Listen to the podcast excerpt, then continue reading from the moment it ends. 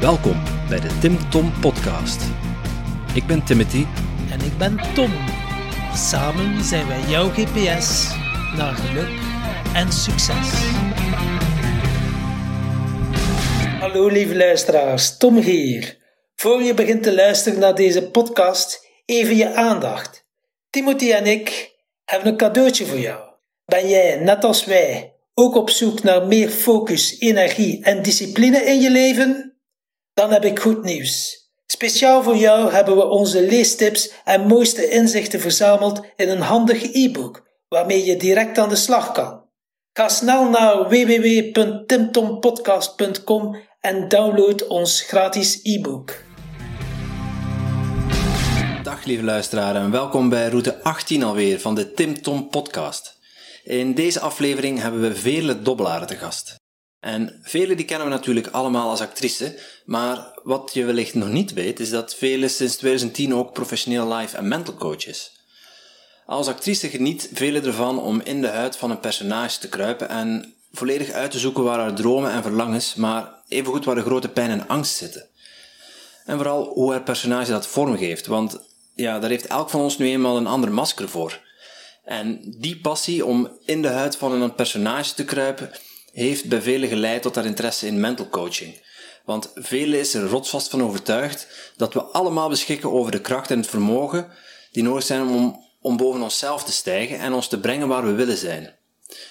Oh ja, ik zou het bijna vergeten, maar we hebben iets heel bijzonders voor je. In deze toch wel roerige tijden met corona en zo, heb je misschien nooit aan een luisterend oor. Speciaal voor onze luisteraars mogen wij een speedcoaching sessie met velen weggeven van 20 minuten. Wil je hier kans op maken? Surf dan snel naar www.timtompodcast.com velen en schrijf je in. Neem nu maar vast wat ademruimte en geniet van deze aflevering. Veel luisterplezier. Dag Vele. Hallo. Uh, bedankt dat wij bij u uh, mochten langskomen. Graag gedaan. We zitten hier uh, bij u in, ja, in, de, in de living.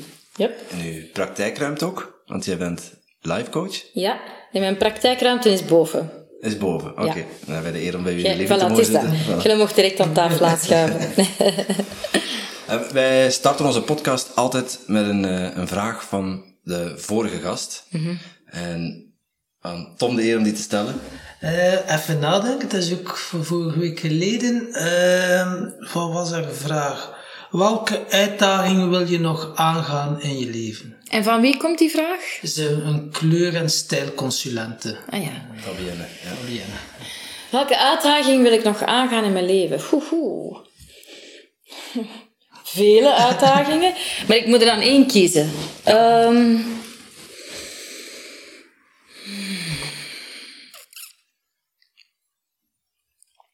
Oh, echt, dat is echt moeilijk, want ik wil er echt nog veel uit. eh, uit.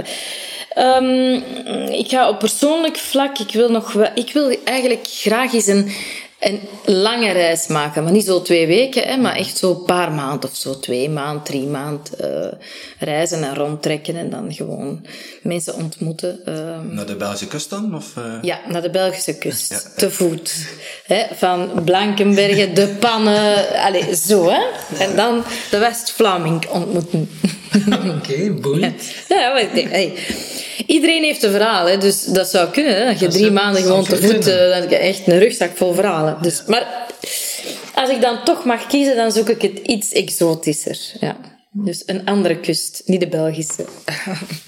En heb je zo'n voorkeur? Eh, Ik, zo Vietnam, Thailand, Cambodja, dat spreekt mij wel aan. Eh, die cultuur spreekt mij aan, dat eten spreekt mij aan, die natuur spreekt mij aan. Dus ja, dan zou ik naar daar vliegen en daar wat... Het is ook niet te duur daar, die landen. Eh, en min Kan of meer veilig, denk kan ik. ik zeker aanraden. Ik heb het ook al twee keer gedaan. eh. Ja? Eh, Cambodja, Laos en Vietnam en Voilà. Thailand. Ja, Ja. Is meer dan de moeite. En daar kunnen toch twee, drie maanden mee vullen. Zeker. Eh, ik dacht, wij gingen voor zes weken en ik dacht, wauw, wij zijn al lang bezig, maar dan kom je mensen tegen, we zijn al acht maanden aan het reizen. Dus, Allee, ja, ja, ja, dat is, eh, Ja. ja. is mooi om eh, een Ja. keer te ervaren en Ja. eh, mee te maken. En wat, wat, trekt jou aan die, aan die regio? Ja, ik zeg het, de cultuur vind ik interessant. Eten, ik heb ook wel iets met eten. Ehm, ik denk dat dat een beetje een cultuurshock is. Allee, dat het echt een andere cultuur is. En dat vind ik leuk, want ik ken natuurlijk binnen Europa wel veel dingen. We gingen als kind naar Frankrijk, daar ken ik bij wijze van spreken de ins en outs. Maar dat is niet echt een cultuurshock. Hè. Als je naar Portugal, Italië, Spanje, Griekenland, dat is allemaal tof. Maar ik denk dat dat echt, ja, anders genoeg is om daar heel verwonderd uh, rond te lopen. Ik ben eens naar Bali geweest. Dat, dat is ook echt wauw. Want dat is ook echt een andere cultuur. Die hindoe vond ik heel kleurrijk, heel open, heel warm. Um, dus dat spreekt me daarin aan. Okay. En ook de natuur. Hè. Ik denk, uh, mijn dochter is even... Uh, mijn oudste dochter heeft uh, twee weken of zo in Thailand gezeten. En zo de beelden, dat is, waar ze zo de jungle ingetrokken. Dat is echt wauw. Dus ja, het is zo de mix cultuur, natuur en eten. Nee. Je moet, ja, de mens moet goed eten. De mens moet eten. Ja, Zeker waar. en wat, wat maakt dat jij dat als, als, als een uitdaging kiest voor, voor later nog? Omdat dat uh, binnen mijn uh, al ja, uitdaging... Uh, daarom, de, hoe interpreteren dat woord? Hè? Een uitdaging heb ik geïnterpreteerd als zoiets wat op mijn bucketlist is. Um, als je natuurlijk uitdaging zou interpreteren als iets wat je eigenlijk niet durft, maar dan zit ik zo te denken in dingen die mij ook niet interesseren. Durft jij kakkerlakken eten? Uh, ja. Allee, ik bedoel, hè. But why should I? Um, een wereldreis is een uitdaging hoor. Ik bedoel, versta me niet verkeerd. Eh, ja, nee, nee, maar hè, het, is, het, is, het is niet... Ja, wat daar in de uitdaging is, is dat gewoon praktisch in mijn agenda Dus dat betekent dat je dat eerst, dat je dat gewoon moet kiezen. Je moet kiezen van, dat wil ik gewoon graag doen en dan ga ik dat doen. En gaat dat dan om, ja, kiezen voor jezelf, dat je nu de, dat moment nog niet nodig acht om te zeggen van, ik kies nu voor mezelf, ik ga hier een keer drie maanden gewoon de wijde wereld intrekken? Um, misschien een stukje, want ik wil dat ook niet alleen doen. Dat wil zeggen dat, uh, ja,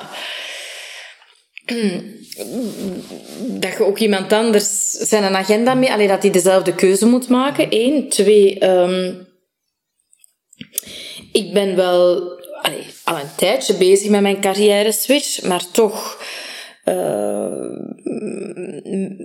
vind ik dat ik nog wel iets aan het opbouwen ben. Hè? En dat loopt goed en beter en beter. En dan denk je, als ik nu misschien er drie maanden tussenuit, misschien allez, ga ik dan terug weer een beetje van nul moeten. Allee, niet van nul, maar hè, een paar treden lager op de ladder. Um, dus het heeft niet te maken met alleen maar voor mezelf, maar wel met een soort timing. Want als je nu zou zeggen, vele, je hebt alle geld van de wereld om dat te doen, dan nog zou ik zeggen, ja, maar ik, ik wil eerst nog iets anders doen. Ja. Iets daar, allee, nu eventjes urgenter is, omdat het voor mij relevanter is, namelijk wat ik nu kan betekenen in deze maatschappij, die het mijn inziens heel moeilijk heeft en veel druk is. Hè, waar veel druk is, denk ik, ja, dus dat wil ik eerst wel doen, dat wil ik eerst mhm. neerzetten. Focus, eigenlijk. Sort of, ja. En je praatte van carrière switch. Uh, onze luisteraars kennen u hoogstwaarschijnlijk allemaal als een uh, actrice. Uh, en de carrière switch, we hadden het al even in onze intro, gaat over coaching. Is het enkel coaching of, is het, of zien we, moeten we het ruimer zien? Coaching aan zich is er natuurlijk al heel ruim. Hè, dat is al ruim, ja. ja dus ja, coaching als in ik ondersteun, begeleid processen. Dat is een belangrijk woord, processen. Om mensen te helpen dichter bij de doelen te komen die ze willen bereiken. Door obstakels weg te nemen. En die obstakels zijn dus mentale constructies. Uh, die zich dan vertalen in, in emotionele uh, dingen, of emotioneel dat zich vertaalt in een mentaal stuk, en ook vaak fysiek. En dus dat is Onder die brede noemer ben ik geschoold als coach. Dus in wezen, ik begeleid een proces. De inhoud is veel minder relevant. Hè? En waar ik nu heel veel mee bezig ben, is in teams hè, en één op één. mm, het proces te begeleiden waarvan dat de gewenste outcome is, minder stress, hè, meer keuzevrijheid, meer ontspanning en dus meer efficiëntie, uh, meer harmonie, meer verbinding, meer vertrouwen, meer productiviteit. Um, en dat is natuurlijk voor iedereen anders. Hè. De ene wordt tegengehouden door die overtuiging en de andere door, door die overtuiging. Maar dus, ja, ik ben een, een eh, professioneel uh, gecertificeerd mental coach. En um, sinds 2009 ben ik dus afgestudeerd. Ik heb twee jaar daarvoor opnieuw gestudeerd. En elk jaar volg ik wel nog bijkomende mm studies. En dat boeit me vreselijk. Um, elke dag komen we meer te weten over hoe ons brein werkt. En um, ik heb net een coaching achter de rug en uh, mijn coach zei ook van, amai zeg, ja, uh, je hebt weer echt stappen gezet waar ik zoveel mee kan. En dat is zo, wij weten te weinig, of de meeste mensen weten te weinig, wat, hoe hun brein werkt en hoe dat je ermee kunt werken. En hoe dat je dat wel echt kunt herprogrammeren. Dat is bewezen. De neurowetenschap weet dat sinds een tiental jaar. Neuroplasticiteit is een feit. Het is niet zo dat alles vaststaat en dat je zo bent voor de rest van je leven. Hè.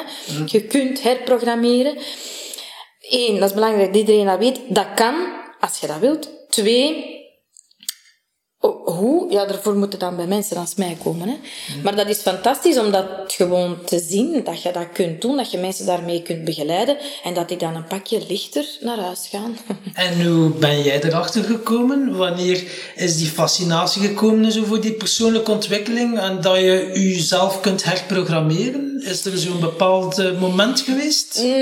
Mm, dat heeft... Dat, voor mij is dat als acteur ook zo. Je kunt geen acteur zijn en niet geïnteresseerd zijn in de mens. En hoe hij zich gedraagt. En wat emoties betekenen. En hoe dat patronen, personages hebben ook patronen, doen telkens weer dat. En dat wordt dan uitvergroot. Hè. Personages hebben ook uh, emotionele knopen die ze op verschillende manieren vormgeven. Um, als acteur leerde van met verschillende perspectieven te werken. Ah ja, want ik ben een personage, maar ik ben ook mezelf. Dus al die, die rolflexibiliteit, perspectiefwisseling, wat dus helpt om, om, om een vrijer leven te leiden, ken ik als actrice. Want daarom ben ik actrice geworden. Toen ik in 1986 naar Studio Herman Teiling ging, dan bestond VTM nog niet. Dus ik had geen enkele ambitie om bekend te worden. Op tv komen, dat was als dromen van uh, naast Brad Pitt wakker te worden. Allee, ik heb dat wel dromen, maar je weet dat dat niet gaat gebeuren. Hè? Um, dus ik ben acteur geworden omdat het, omdat het vak als such mij interesseerde, omwille van de mens. Hè, waar de mens en zijn gedrag en zijn gedachten en zijn emoties centraal staat. Dus van daaruit, voor mij is de switch niet zo groot. Hè. Het is mhm. hetzelfde waarmee ik aan de slag ga, maar op een andere manier. En met een andere impact. Mhm. Nu, de impact is nog altijd mensen raken en ze daardoor in beweging zetten. En dat kunnen doen met een verhaal, waar dan mensen zeggen, oh, en dan naar huis gaan en denken, ja, ik ben toch een beetje veranderd. Ik denk daar een beetje, ik kijk daar een beetje anders naar. Maar dat kun je ook doen één op één of met teams. Hè. Mhm. Um, dus ik heb gekozen voor een andere vorm, en mij daarin natuurlijk geschoold en nog meer blijven bijleren. Maar dat stuk heeft altijd al in mij gezeten. Ik bestudeer graag de mens. Ik heb iets met de mens. Ik vind dat tegelijkertijd een beetje griezelig, mensen, en ook geweldig fascinerend. Mm. Dus het is dat waarmee ik verder aan de slag gegaan ben als, uh, als coach eigenlijk. En wie is vele dobbelaar? Want als je zo'n persoonlijke ontwikkeling doet en je speelt een personage, je leeft u wel in in dat personage, maar er is dan toch misschien iets of wat verschil dan de echte vele dobbelaar om aan jezelf te werken. Of zie ik dat verkeerd? Ik zeg niks verkeerd. uh, de, mm, uh, als ik ik heb ook een concept, de gasten van veel, en er komen mensen hier en dan uh, hebben wij eerst een workshop boven en dan komen wij aan tafel en is er een private chef die hier kookt. En ik begin boven met mijn introductie. En ik zeg, dit is een plaats van ontmoeten. Hier moet niks. Je kunt hier niet niks goed doen, maar je kunt er niks fout doen. Ja, ontmoeten met een koppelstreepje. Ja, ja. ja. Maar dus, je kunt niks fout zeggen. Dat is het perspectief. Allee, wat moet ik nu zeggen? Ik kan alleen maar zeggen, interessant. Dus, um, dat is waar ik ook mee werk nu met mensen. We hebben allemaal die rolletjes. We hebben zoveel stemmetjes in ons hoofd. Ah, ik wil graag een koekje. Nu al heel veel. Kom, je wil drie kilo afvallen. Ja, maar een koekje kan toch geen, geen kwaad. Ja, maar... Hè, en de mama die dan zegt, kindje, als je flink zet, dan... Dus al die stemmetjes zijn er. Hè. En als acteur heb je een personage, dat is natuurlijk dood. Hè, dat is dode materie. Er staan zinnen op, op, op papier, dialogen. En er staat ook, een, scenarist schrijft er dan bij, personage wordt stil en kijkt verdrietig. Hè. Bon, als acteur denkt je, dat zou ik dan wel beslissen. Hè? Maar bon. hij, geeft, geeft dan een, een indicatie. en um, dan begint de met dat personage, dat ziet er zo uit voor mij. Uh, en die stukken zoekte in jezelf. Want spelen is heel oprecht. Hè? Kinderen doen dat van begin tot einde. Dan ben jij de papa, ben ik de mama. Na, na, na, na. En die gaan daar helemaal in op. Dat is helemaal echt. Hè? Dus al die stukken zitten in ons. En bij mij zit er een stuk. Ik kan dat groter maken of kleiner maken. Of ik kan mijn verlangen projecteren. Hè? En dat geeft dan een vorm. Hè? Ik wil de koningin zijn. Oh, hoe ziet mijn, in mijn verbeelding, hoe ziet een koningin eruit? Wel, die ziet er zo uit. Hè? En dan speel ik. Speel ik mijn verbeelding, mijn ervaring, mijn frustratie, mijn pijn. Giet ik allemaal in iets dat de koningin is voor mij. Hè? Maar dat zit er wel in. Al die verhalen zitten daarin. Op basis natuurlijk hè, van wat ik ooit gezien heb, wat men tegen mij gezegd heeft, wat ik gelezen heb enzovoort. Dus voor mij, oprecht authentiek betekent niet dat je constant één en dezelfde bent. Net in tegendeel. Betekent steeds meer van je stukjes, je rolidentiteitjes zien, erkennen, is een goed klapje mee doen en integreren. Mm. Hè? Zodat ik weet dat er in mij een zaag zit, een kring van een wijf, een lieve mama, een zachte vrouw, een, een, een, een nog altijd een klein kindje. Allee, al die zitten in mij. Hè? Mhm. En natuurlijk, ik denk in personages. Dus wie is Vele Dobbelaren? Een speler. Oké. Dat, is, dat is mijn DNA. Ik ben een speler. Met perspectieven, met modellen, met, met ideeën, met gedachten, met, met emoties. En op wat, is uw drijf, eh, op wat drijft u, wil ik mee zeggen, uw kernwaarden? Wat, uh, wat typeert uh, velen? Mijn kernwaarden of wat drijft mij? Uh, laten we beginnen met de kernwaarden. Um, speelsheid, speelsheid, authenticiteit, vrijheid, creativiteit moed. Mm ja, authenticiteit, oprechtheid, echtheid, dat zit er allemaal op. Dus ik denk dat dat mijn kernwaarden zijn. Ah.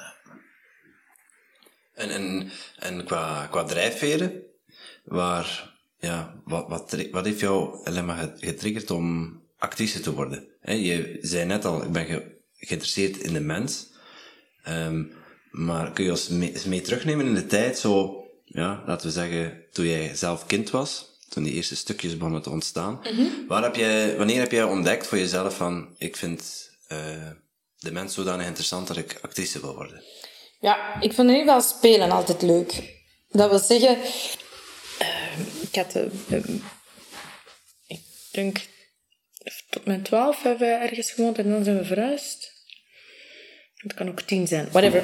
Um, dus tot 10, 12 jaar had ik een buurjongetje waar wij veel speelden. Hè. Dat was echt doktertje en leerkrachtje en weet ik veel wat. Dus ik hield er echt van. Dan gaan we spelen.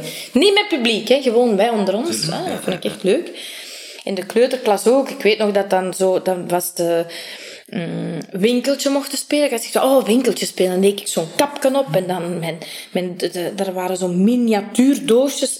Dat vond ik echt leuk om te spelen. Um, en als ik dan wat groter was, 13, 14 jaar, dan begon ik ook wel zelf verhaaltjes te schrijven en boekjes te maken. Ja, mensen hangen aan elkaar van verhalen. Hè? Dat is hetgeen wat ons onderscheidt uh, van andere uh, homo-soorten. Onze verbeelding en die storytelling. Uh, het is niet voor niks dat wij opgroeien met Disney en, en, en andere sprookjes. Hè? Sprookjes pakt ons meer dan gewoon droog materie. Dat is ons, hoe ons brein werkt. Hè? Dus ik, ik heb ook altijd iets gehad met verhalen en verhalen schrijven en verhaaltjes verzinnen. Um, en mijn ouders pikten dat dan wel op. Uh, en die wilden dan ook wel, vooral mijn moeder, want mijn moeder die... Uh, had graag zelf ballerina geworden, maar natuurlijk in die tijd was dat echt not done. Hè. Je was al blij als meisje dat je mocht studeren. Dus mhm. die is dan uh, als schooljuffrouw gaan studeren. Maar die had zoiets van, ah, mijn oudste dochter die is wat creatief en artistiek. Ik ga mijn ambities op haar projecteren. Dus die zei, vaak zei die van, allez, vele, lees nog eens een gedichtje voor. En ik zei, mama, maar ik wil dat echt nu niet. Hè, zoals bij familie. Ik wil dat echt niet. Ik wil dat gewoon, ik wil dat onder ons, maar niet zo waar mensen bij zijn. Allee. Dus um, ik ben niet zo'n grote publiekspeler. Um, ik ging dan ook naar de academie, dictie en voordracht en toneel. Ik vond dat fantastisch. Totdat het examen was of voorstelling. had ik zoiets van, oh nee, het is mijn publiek. Dus, maar je hebt echt acteurs die zoiets hebben van, geef mij een podium, spring erop en wow, look at me. Ik heb dat niet zo. Op het podium staan is altijd wat stress geweest in mijn leven. Dus ik heb iets met verhalen, ik heb iets met spelen. Maar het podium en ik in de schijnwerper, mm, dat was een moeilijke. Toen ik 14 jaar was, of 15 jaar, dat weet ik al niet meer, ging ik in Sint-Niklaas, want ik ben in Sint-Niklaas geboren en getogen, getogen, naar de stad Schouwburg in Sint-Niklaas en er was een voorstelling, uh, Het Park van Botter Strauss, gebracht door de mannen van de Dam. Ik zat er met mijn mama in de zaal. Ik snapte geen fluit, dat was een heel moeilijk stuk. Ik snapte er geen fluit van, maar dat was met Josse de Pauw en Sam Bogaerts en Tanja van der Zanden. En die hadden zo'n soort prime... En Josse de Pauw, hoe heb je dat al gezegd? Enfin, en die hadden zo'n soort primitieve, uh, ja, hoe moet ik zeggen, pampers, berenvelachtig iets aan. En dat was met veren op de scène en zo. Raar stuk. Maar dus ik sta te kijken denk, dat is raar, maar dat is wel opwindend of zo. Al die mensen daar hè, met rare kostuums en rare dingen. En op een gegeven moment komen al die acteurs van de scène de zaal in. En ik vond dat zo fantastisch. Ik snapte er geen ballen van. Maar die een troep acteurs die in die zaal kwamen en die energie, die mensen in die zaal die ook zoiets hadden hier gebeurt iets bijzonders. Hè? En toen dacht ik, maar dat wil ik ook. Met een troep mensen op het podium iets brengen aan een troep mensen waar je van denkt, oeh, hier, dit is een bijzonder moment. En zo, ja, mensen raken eigenlijk. En dus voilà, en dan, en dan dacht ik, oké, ik durf nou wel niet goed op het podium staan, maar als dat is wat je wilt doen en je houdt van verhalen, ja, dan is dat maar wat je gaat doen. En dan ben ik dus uh, op Studio Herman Terling uh, gaan studeren.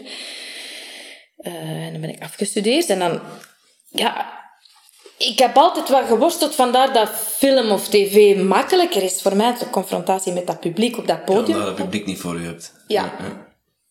Maar ik, want nu ook, hè. Ik, ik doe teamtrainingen en ik geef wel lezingen. Maar ik doe dat graag op voorwaarde dat het gelijkwaardig is. Zo ex cathedra. Ik wil dat echt niet. Ik wil niet op een donker podium waar ik mensen niet kan zien. Ik heb iets met mensen die, mm. dat je dat doet. Hè? Ik kan alleen maar een overdracht van emoties als ik naar iemand kan kijken. Als je voelt wat er gebeurt. Dus um, ja, in die zin... Ik heb wel toneel gedaan. Maar dat was toch altijd een beetje een stretch voor mij. Maar dus wat mij drijft, is echt iets in gang zetten. Door verhalen. Ja, mensen raken. De mensen verbinding raken. opzoeken, als ik het ook zo hoor. Wat zeg je? Ze verbinding maken met mensen. Absoluut. Verbinding, verbinding is cruciaal. Met jezelf... Hè, waar zitten die stukken in mij? En ik wil die verbinden, zodat ik ze ken en kan oproepen. Dat wel, ja, dat mag er zijn. Hè. En dan de ander want heel veel mensen verbinden niet met zichzelf en zitten dan gewoon te wijzen naar een ander. Het schuld. En hij heeft dat gedaan, hij heeft dat gedaan. Ja, wacht, hè. Maar kijk eens, eens naar binnen. Wat zit er dan bij u? Hè? Dus dat is, um, dat is cruciaal. Zo. Dat stukje ik en jij. En jij vanuit je 100% en ik vanuit mijn 100%. En dan gaan we verbinden. En de lijm, de verbinding wordt gemaakt door verhalen. Ik zie dat hier aan mijn tafel. Mensen komen binnen, kennen elkaar niet. Ik geef simpele oefeningen, waardoor dat die wat verhalen beginnen te vertellen. En als je verhalen vertelt, als ik uw verhaal ken en jij het mijn, dan kun je niet zeggen, jij bent een slechte en ik ben de goeie. Ik heb een tijd in Borgerhout gewoond, hè, lang geleden. En uh, toen kwam het Vlaams Blok, was dat nog op.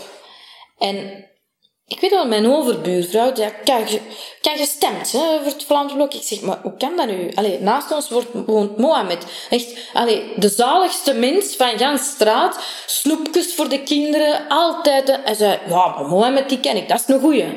Mm. Maar die, die, die, die je niet kent dan. Hè? Terwijl als ze die allemaal zou kennen en het verhalen horen, dan, dan, dan spreekt het van mens tot mens. Hè? Dus die verhalen zijn belangrijk. Ja, we zijn tenslotte allemaal mensen. Ja, dat is waar. exact. En vanuit, uh, vanuit, die rol, vanuit die rol als actrice dacht je op een gegeven moment, ik wil iets anders. Ik ga ik wil mensen op een andere manier raken en op een andere manier helpen. Want natuurlijk, de acteurswereld of, of, of het, het acteursleven, dat is meer een stukje entertainment. Probeert mensen te raken en probeert een verhaal over te brengen. Maar je bent geen acteur om mensen te helpen uiteindelijk. Hè? Is dat dan een stukje wat je mist en waarom je coach bent geworden? Of van waar heb je de carrière switch ja, Ja, een stuk wel. Um maar ik denk dat ook als acteur ik mensen wil helpen. Hè? Ik ben geen acteur die louter wil entertainen. Ik heb ook geen uh, komische rollen gespeeld in mijn carrière. Ik ben een dramatische actrice. Hè? Ik vertel verhalen die ergens over gaan. Hè, bijvoorbeeld, wat, waar dit in ieder geval het meest besproken uh, is wat ik gedaan heb, is de SM-rechter, waarin ik de rol... Uh, dus gebaseerd op een waar gebeurd verhaal, een mhm. rechter in Mechelen, die, um, waar ze op een dag via via een cassette van ontdekken dat hij en zijn vrouw aan SM doen. En dan gaat de bal aan het ze onderzoeken dat en ze, eh, die mens moet voorkomen. En dus zeggen, wij ontzetten u uit uw ambt, we nemen uw pensioenrechten af, want hoe kan iemand die moet oordelen over goed en slecht, zelf in zijn slaapkamer of in clubs zoiets doen. Hè. Uh, dat is natuurlijk een maatschappelijke van alles, allee, commotie rond ontstaan, want mode, moeien enzovoort. Hè. Dus, en er is een film dan van gemaakt. En de reden waarom ik die film wou doen en dat personage wou spelen, wat best wel een heftig personage was en een, een heftige film om te maken, is omdat je denkt, als je dat verhaal hoort, dan is dat een verhaal over liefde. En over misschien een andere vorm van liefde, een ander gezicht van liefde, maar wel liefde. En als je zo'n film kunt naar de zalen brengen, en iedereen die ik nadien sprak, die buiten kwam, zei, amai, ik heb meer begrip, meer tolerantie, want ik heb nu gezien dat dat iets is dat niks voor mij is, maar dat wel draait om graag zien. Dus dat is voor mij geen entertainment. Hmm. Dat is echt iets waar ik van denk, ja, je kunt niet te veel begrip neerzetten. Je kunt niet te veel tolerantie hebben. Hè. We hebben dat wat te weinig. Dus in die zin heb ik wel altijd rollen gekozen die voor mij um, iets, iets willen zeggen dat ertoe doet. Hè. Mm uh, dat mensen raakt. Hè. En lachen is ook raken, dat weet ik wel, maar dat is niet waar ik goed in ben. Hm. Um, dus, dus het is wel waar, het is een beetje anders. Maar wat er dan ook nog bij kwam, dus enerzijds was dat voor mij niet meer vervullend genoeg, maar anderzijds heb je natuurlijk ook de markt die zegt op een gegeven moment, ja, wacht ze, uh, vrouwen van 45, 50, wat gaan we er eigenlijk mee doen? We hebben dat precies geen toffe personages. Nee, dat is, je bent te jong en te oud. Dus ik wist, ik hoorde dat van collega-actrices, dat er zo'n periode aankwam waar dat er schaarste was in de markt, omdat er gewoon weinig interessante rollen zijn voor vrouwen van die leeftijd. Omdat je te jong en te oud bent. Als je kijkt, Philip Peters, Koendebouw, dat waren lang mijn, mijn, mijn, uh, mijn antagonisten, mm Allee, of mijn, mijn tegenspelers.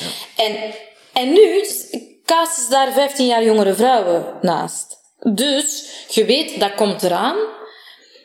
Ik, ga niet, ik ben geen broodspeler. Ik ben nooit een broodspeler geweest. Dus ik ga niet zitten wachten op een rol die ik eigenlijk toch maar niet zo tof vind om te doen, waar ik niet blij van word om hem te spelen.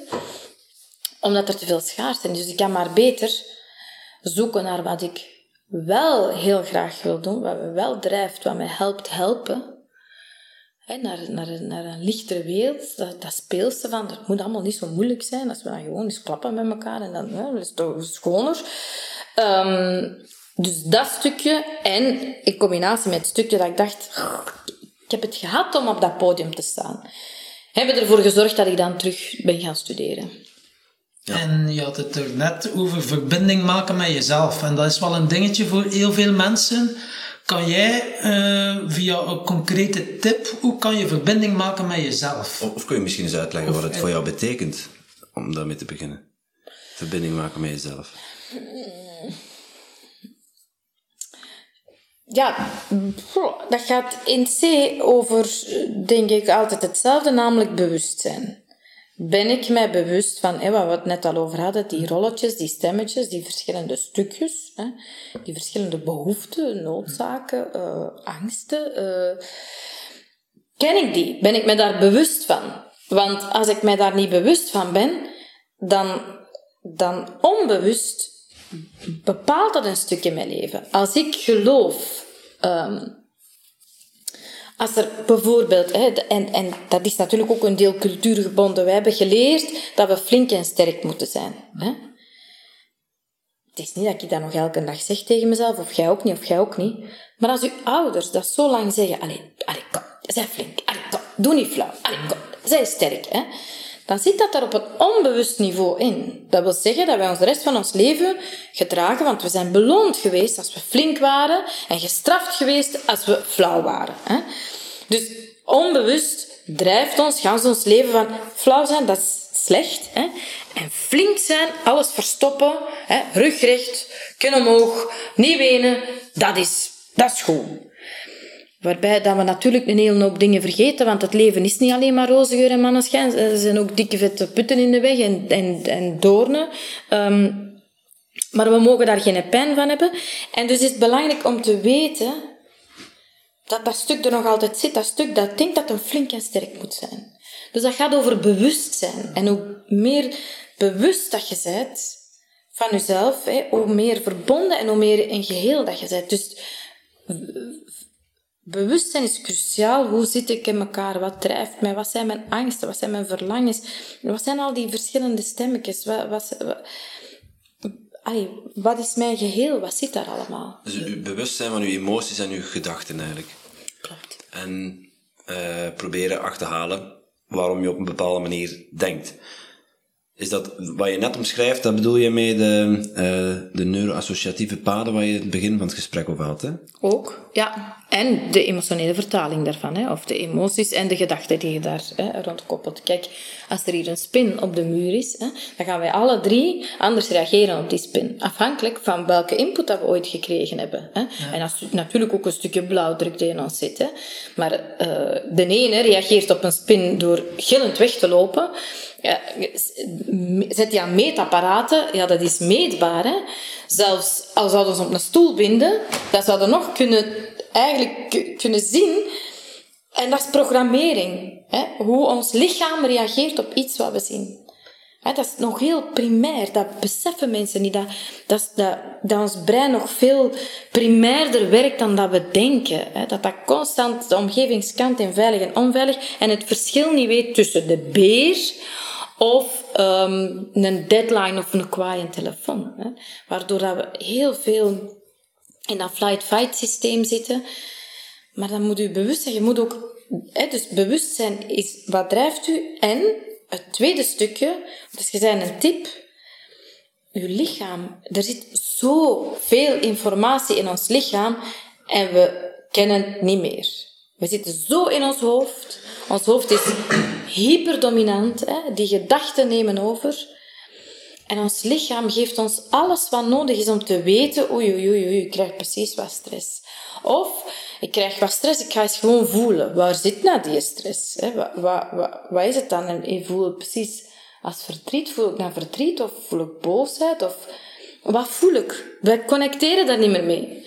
Dus dat is heel, heel, heel belangrijk, mijn inziens.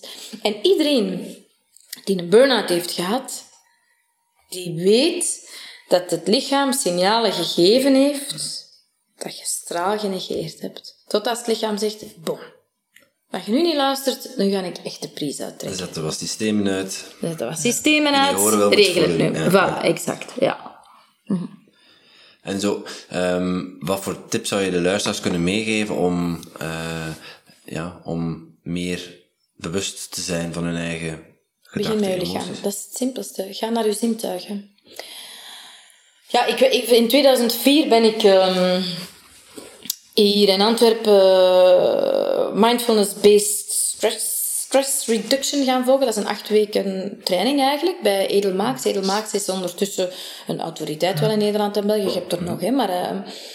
ehm, psychiater van origine en heeft dan eh, ja, die mindfulness een beetje hier ge- geïntroduceerd.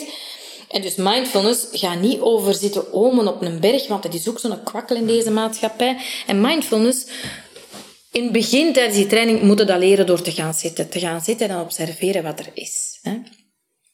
Ik geef dat altijd als ik training geef aan mensen, ook in grote bedrijven. Zeg ik, je mocht dat raar vinden, maar we gaan dat gewoon doen. Ik heb vorig jaar in juni in Amsterdam een tweedaagse opleiding gevolgd, gegeven door Google. Google nota bene. Allee, qua hè, grote corporate die ook hun cijfers wel... eh, hè, dat, is, dat is purpose, maar profit ook. En Google, een opleiding die ze intern is iedereen erdoor gegaan. En nu zijn ze ermee op wereldtour. Search Inside Yourself. Mindfulness-based. En emotionele intelligentie. Dus mindfulness leert u... Is geen ontspanning, want sommige mensen zeggen dus... Ja, ik word er niet ontspannen van. Nee, dat is ook niet de bedoeling. Mindfulness is eigenlijk echt... Even zien, inchecken. Hoe is het eigenlijk nu? Wat denk ik allemaal? Wat voel ik allemaal? Hoe vertaalt zich mijn, dat in mijn lichaam? Om terug aan het stuur te kunnen gaan zitten. Ik moet even aan de kant van de weg te gaan zitten om te observeren wat is er nu, om dan te zeggen, oké, ik kies die gedachte of niet. Hè, en ik ga er, leiderschap kan alleen maar ontstaan als je genoeg afstand neemt, kijkt en dan kiest wat je ermee doet. Anders dan gebeuren er dingen. Wij worden constant getriggerd. Hè. Ik zeg het in ons brein, heb nog niet het verschil tussen een deadline, een kwaai telefoon, een lastige e-mail en en een leeuw of een tijger. Dus wij worden constant geprikkeld. Als we niet oppassen, dan laten wij ons constant overspoelen door golven van gedachten en emoties. En mindfulness zegt, wacht eens, ga eens op het strand zitten, manneke, en kijk eens even naar de zee. En pak dan je plank. Kies eens welke plank dat je kiest nu. Is de winter, heb ik een zeil nodig of niet. Hè? En dan spring op een golf die jij wilt. Hè?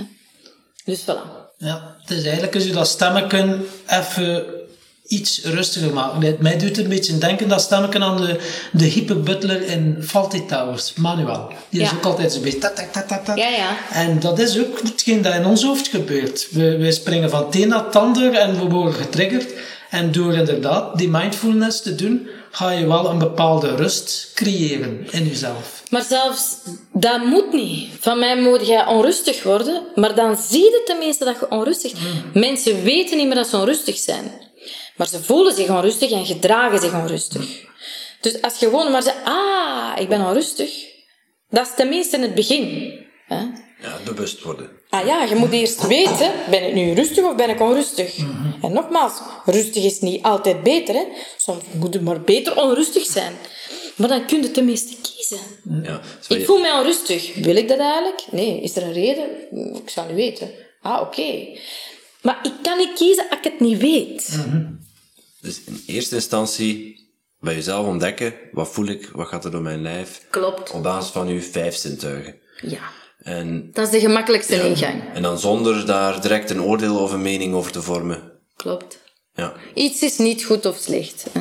De zon die schijnt, dat is plezant. Maar als, ik nu, als je mij drie maanden in de woestijn zet, onder de blakende zon, dan vind ik dat echt al na drie dagen niet meer zo geestig. Hè? ja of drie uur hier in de zon. De blakende zon is misschien ook niet altijd... eh, En voilà. Dus er zijn, absoluut goed of absoluut slecht bestaat niet. Nee. Hè? Het gaat over als je een keer in de zon zit, voelt hoe dat de zon op je huid straalt, voelt die warmte, Ja. Uh, wat, voor, wat voor geluiden hoor je in je omgeving? Wat voor geuren neem je, neem Dat is de waar? makkelijkste incheck die je via onze zintuigen. Ja. Hè, en ademen. Ik heb er een boek over geschreven. Allee, nee, mijn boek gaat over ademruimte. Dat is letterlijk en figuurlijk. Hè. Maar dat- onze ademhaling is een heel makkelijk middel om stel dat je bewust bent van het feit, ik ben onrustig. En ik wil dat eigenlijk niet, want ik wil zelfs een presentatie geven of ik heb een gesprek waar ik, waar ik mij rustiger voor wil voelen. Dan is de ademhaling een instrument dat je altijd bij hebt, dat geen geld kost, waarmee dat je je autonoom zenuwstelsel kunt kalmeren. De ademhaling werkt makkelijker dan je gedachten. Want je kunt zeggen, ik mag niet zenuwachtig zijn, want je hebt dat zo van die trucken. Hè. Denk dat het publiek in een blote zit. Ja, bon, allee, dat marcheert niet, want het zit niet in zijn blote. Hè. Eh, dus het is veel makkelijker om via je ademhaling te sturen dan via je gedachten. Ondertussen kan ik dat omdat ik getraind ben. Ik kan, ik kan afstand nemen en zeggen, ja, dat is een gedachte, hè. dat is een gedachte. Dat is gewoon maar een gedachte, dat is niet de waarheid. En ik ben ook niet mijn gedachte, dat is een gedachte. Maar ook ik werk nog met mijn ademhalingen die nodig. En ik zeg het, ook als coach, maar ook als acteur werken wij met ademhaling. Als coach, als iemand heel erg stress heeft, pijn heeft, angst heeft, kun je via de ademhaling het systeem een beetje kalmeren. Waardoor dat de ruimte komt om te kijken. Als iemand totaal in paniek is, kan hem niks zien. Hè? Hij zit in, in zijn paniek. Maar in iets kun je er niks mee. Je moet er eerst uit geraken. En daar kan uw ademhaling ja, wonderen doen. Mhm. En je hebt daar een, eh, een boek over geschreven, Mhm. Ademruimte. Je gaf net al aan, het is eigenlijk een beetje tweeledig. Je hebt het net gehad over adem, of over de ademhaling. Ja? Ehm, wat, eh, wat symboliseert voor jou dan ademruimte? Waar, waar, waar zie je de ruimte? Dus voor mij is inderdaad het letterlijk stukje anders ademen kan de ruimte creëren die nodig is om leiderschap op te nemen in uw leven. Het gaat over bewustzijn. Ik heb ruimte, waardoor kan ik daardoor die ruimte geeft mij de afstand om mij bewust te worden van een aantal dingen. En als ik bewust ben van een aantal dingen, kan ik kiezen hè, en kom ik in leiderschap. In plaats van te wijzen naar Jan, Pier en Paul als schuldigen. Hè. Het is mijn baas, het is mijn man, het is mijn dit, het is mijn dat. Hè. Dat kan allemaal, hè. Maar wat ga je dan doen? En er is altijd iets dat je kunt doen. Namelijk, zelf, ja, zelf verantwoordelijkheid nemen. altijd, altijd. Ik werk hier met mensen die soms vreselijke, vreselijke trauma's hebben, hele heftige situaties. En ook daar zijn er altijd keuzes die je kunt maken. En dat stukje, dat is leiderschap. Eh, een professor in Nijmegen, psycholoog, die werkt samen met Janssen Farmaceutica. En ze weten dus dat op de, omdat medicijnen zijn medicijnen en die werken, maar de psychologische component zorgt ervoor dat medicijnen 30 tot 40 procent meer effect kunnen hebben. Puur door je mindset. En dus ze weten dat op de as ehm, eh, controle, hoge controle, lage controle, en de as aanvaarding, lage aanvaarding, hoge aanvaarding, hè, dat in het kwadrant hoge controle, hoge aanvaarding, daar 30, 40 procent meer effect van eh, een medicijn hè, of een behandeling die je hebt. En met dus aanvaarding, stel, ehm, morgen zeggen ze tegen mij, Veerle, je kanker. En je hebt zo van die mensen zeggen, nee, ik kan dat niet horen, ik wil dat ook niet horen, ik ga dat woord niet gebruiken. Eh, dus heel erg in de ontkenning, hè, dus lage aanvaarding. Terwijl er zijn ook mensen die zeggen, oké, bon. Vreselijk. Die kijken daarnaar, die voelen wat er te voelen valt, angst, paniek enzovoort, enzovoort. Dat is aanvaarding. En dan hebben we de as van de controle. Ik kan er niks aan doen en waarom overkomt het mij? Hè? Ik heb toch nooit in mijn leven gerookt en altijd gezond gegeten.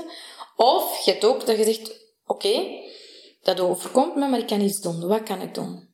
Ik kan eh, chemo, maar ik kan ook anders eten. Ik kan meer rusten. Ik kan sporten. En dus al die dingen helpen effectief de genezing. Dat betekent dat in ons bewustzijn en de verantwoordelijkheid die we kunnen nemen hè, tegenover wat we dan zien als we bewust zijn, dat daar een leven van verschil in zit. Je leeft op een andere manier. Dat is een andere kwaliteit van leven. Ja, dat is waar. En als je, uh, je zegt eigenlijk, je, je bent zelf verantwoordelijk voor alle keuzes die je maakt. En sommige dingen kun je niet aan doen, maar accepteer het dan zoals het komt. En ja, maak er je eigen, ja. de beste versie van. Klopt, maar niet ontkenning, hè. Het is niet, alles is niet happy, hè. Nee, nee, nee. Er is, er is je ongelukkig voelen hoort er ook bij. Ja. ja, natuurlijk. Je verdrietig voelen. Absoluut, ja.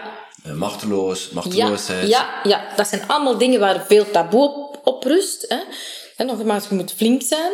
Nee, nee, je moet juist niks... Ja, ik mag bang zijn. Dat hoort bij mij, dat is een stukje in mij. Maar als ik dat stukje ga negeren, dan zit dat daar wel. Hè. Dus het is de aanvaarding. Het beginnen met de inclusie. Ja, ik ben ook bang. Ja, en hoe ga je ermee om, tenslotte?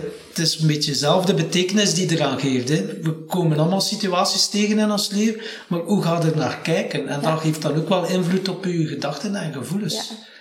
Dat is een prachtig boek, Victor Frankl. Ah ja. Ja, hè? Man's Search for Meaning. Het zelfbewustzijn, inderdaad. Ja, die zit daar alleen in de concentratiekampen. En die kan het toch nog puur op mindset. Ja. zegt, oké, de nazi's kunnen van alles doen met mij. Maar wat ze niet kunnen doen, is aan mijn hoofd, mijn hoofd kruipen, met mijn, mijn mentale veerkracht afpakken. En dat is doordat je heel ja, goed kijkt en voelt en kiest.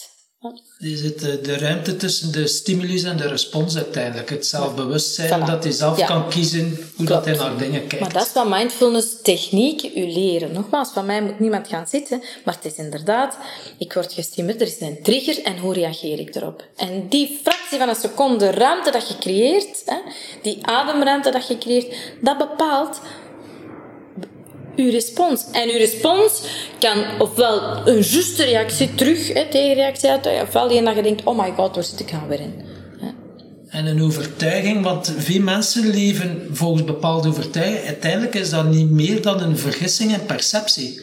Een overtuiging kan je herevalueren, waardoor dat het gevoel ook helemaal verandert. Absoluut. Maar dat is waar ik als coach... Allez, dat, zijn, dat, dat is een methodologie, hè, dat zijn technieken. Hè. Mhm. Ik detecteer de overtuiging, mm hè, dan gaan we ze van beperkend naar vermogen te ombuigen. Hè. Dat is echt een techniek. Hè. Dus mensen zeggen, ja, ik ben zo, hè, ik kan niet tegen conflict. Ja, wel, geef mij twee uur hè, en we buigen dat om. Allee, ik wil maar zeggen, dat is niet zo rap gefixt, maar eigenlijk is het niet zo moeilijk. dat eigenlijk is niet. het gemakkelijkste. Ik ben zo, dan hoefde er niks mee aan te doen. Ja. Kun, kun je een concreet voorbeeld van geven wat je net noemt? Dus um, van een, een belemmerende gedachte naar een vermogende gedachte? Of een... Mm -hmm. mm. Een concreet voorbeeld. Als ik mijn mening niet zeg, dan gaan mensen mij graag zien. Ja, dat is een belemmerende overtuiging. Dat weet ik niet, dat zou kunnen. Laten we ervan uitgaan dat dat de belemmerde overtuiging is. Dat dat is waar ik als coach achter kom, dat, dat, die, dat, dat mijn coachie daarin tegengehouden wordt. Doordat hij last krijgt van zijn mening niet te zeggen, omdat hij gelooft dat als hij zijn mening zegt, dat mensen hem niet meer graag zien. Dan is dat voor hem een belemmerende overtuiging. Dat wil zeggen, die overtuiging heeft hem lang gediend, maar nu belemmert ze hem. Mhm. Dus als ik mijn mening zeg, dan zien ze me niet graag. En dan kun je, en dan gaat het zoeken naar, oké, zijn er momenten dat je toch iets gezegd hebt? En wat was het effect ervan? Ja, toen heb ik eigenlijk mijn mening eens gezegd. Ja, wat is er dan gebeurd? Ah, wel, dan zei die persoon van, amai, nu ben ik blij dat je dat zegt, want ik wist dat eigenlijk niet. Daar ga ik nu rekening mee, mee houden. Ah, dus hoe zou dat dan kunnen werken? Als je mening zegt, dan kunnen mensen daar rekening mee houden. Ja, ja. Heb je dat nog eens meegemaakt? Ja, dat heb ik eigenlijk, nu dat je het zegt, heb je dat precies toch nog eens een paar keer meegemaakt. Hè? En zo zit het dan als ik mijn mening zeg, dan geef ik mensen een kans om rekening ermee te houden. Dat is al iets helemaal anders dan als ik mijn mening zeg, dan vindt niemand mij plezant. Dus dat is eigenlijk, maar ik vul het nu in, hè, maar dat is een mhm. proces natuurlijk. Mhm. Dat is eigenlijk een beperkende over, uh, overtuiging naar een vermogende. Ja, duidelijk. Waardoor dat je dan zegt van, ah ja, dat is goed, mijn mening geven. Maar dan geef ik mensen kansen om rekening te houden. Als ze niet weten dat ik geen uh, kip lust, als ik dat niet durf te zeggen, en ik kom bij u eten, en je maakt kip, maar ik zeg het niet, ja, allee, dan ontneem ik u een kans, want jij wilt dat ik lekker eet. Dus dan moet ik zeggen dat ik kip lust. En dan kun jij vis maken en zeg ik, oh, en dan zeg jij ook blij dat jij iets gemaakt hebt wat ik lust. Dus dat is een uh, simpel voorbeeld, maar zo werkt het in theorie. Ja. En natuurlijk, kom het, het werk is ook welke overtuiging zit, zit eronder. Je komt niet direct op overtuigingsniveau. Dus je moet eerst gaan zoeken naar wat is de overtuiging die belemmert. Want dat kan ik niet invullen. Dat is voor iedereen anders. Ja, dat begint dan eigenlijk met bepaalde patronen herkennen in de manier waarop je handelt. Ja, in mijn geval is dat goed luisteren. Hè. Ik ben, uh, dat is een competentie dat ik heb als actrice. Hè. Ik, mm -hmm. ik, kan goed luisteren, ik kan goed observeren. Dus ik zie ook wat mensen zeggen. Hè. Non-verbale communicatie is een belangrijke communicatie. Daarin ben ik getraind en geschoold als actrice. Ik moet kunnen vormgeven, ook non-verbaal. Dus mensen zeggen soms iets en ik zie dat het niet congruent is. Maar je ziet dat echt. Een gezichtskleur verandert, ogen, pupillen en zo. Dus je ziet, oké, okay, daar zit een lading op. En dan observeer, dan ga je wel zoeken naar, totdat je dat dan vindt. Hè. Maar dat is goed luisteren en goed feedback. En ja, NLP, hè, matchen, teruggeven. Ja. Drie dimensies van communicatie. Je hebt 55% is non-verbaal, 38% is de tonatie. En dus eigenlijk maar 7% de woorden, hè, als je een boodschap overgeeft. Ja, alleen uh, moeten dat juist interpreteren, die cijfers. Hè, want ik gebruik die ook. Maar ik zeg er wel altijd bij dat dat niet betekent dat woorden niet belangrijk zijn. Dat betekent dat als ik zeg... Um, er is niks.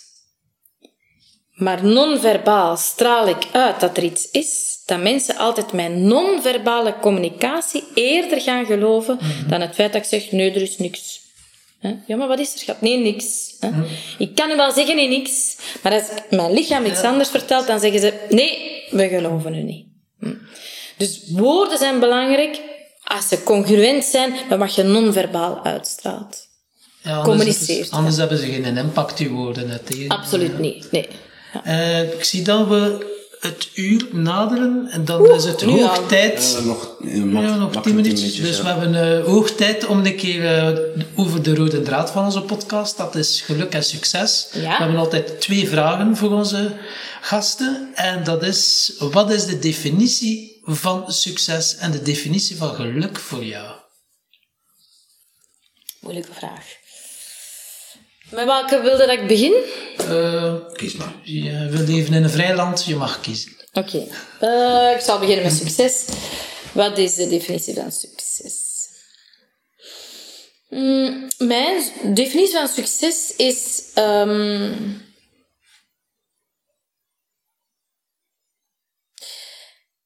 als ik mijn passie mijn missie kan, alleen mijn passie kan volgen en mijn missie kan uh, in de wereld zetten.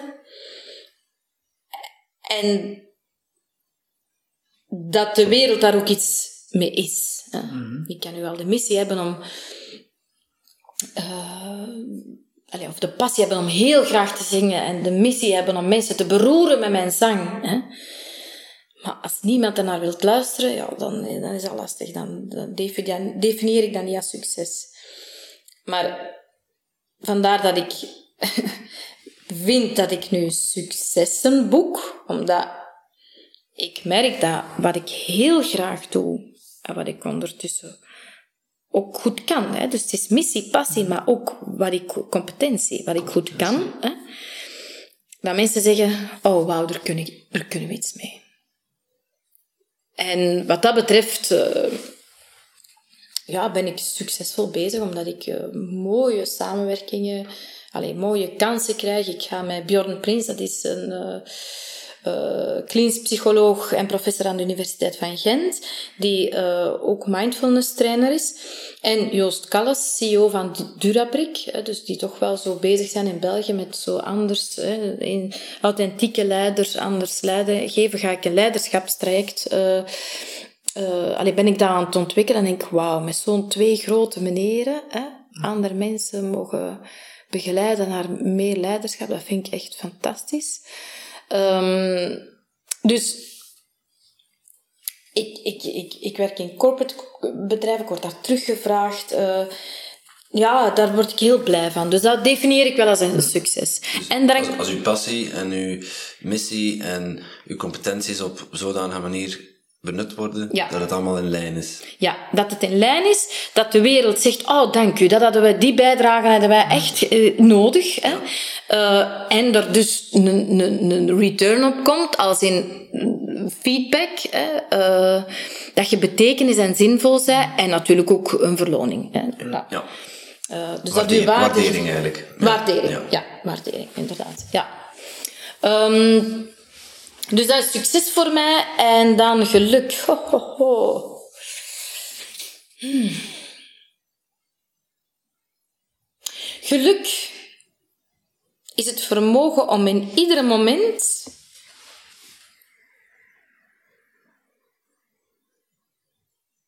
te kunnen verbinden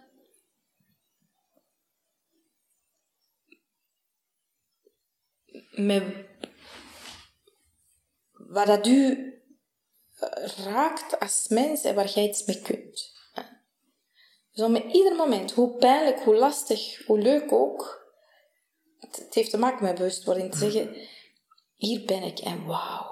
Een soort Alice in Wonderland. Zo. Constant Alice in Wonderland. Wauw. Zelfs als het zeer doet, wauw. Mocht je dat wel zeggen. Hè? Maar ook mm, ik heb het geluk, ik ben ook lang in therapie geweest. En natuurlijk door actrice te zijn en zo in mensen hoofd te graven en die emotionele dingen en hetzelfde als coach, heb ik het geluk dat ik zelf heel erg bezig ben ook met mezelf en dat ik op moeilijke momenten ontroerd kan worden zelfs door het vermogen dat ik in me heb, dat groter is dan mezelf om ondanks de shit toch te zien dat in de kak bloemen groeien. Allee, dat je mist nodig hebt om bloemen te laten groeien. Denk, oh wauw, dat is dus echt geluk. Echt. Ja. Mooi gezegd. en de kak bloemen ja, ja. ja, dat is het. Ja. ja, je hebt mest nodig. Ja. Anders groeit er niks. Um, tot, um, uh, tot slot zouden we je willen vragen om een vraag te bedenken voor onze volgende gast. Wat geeft je ademruimte?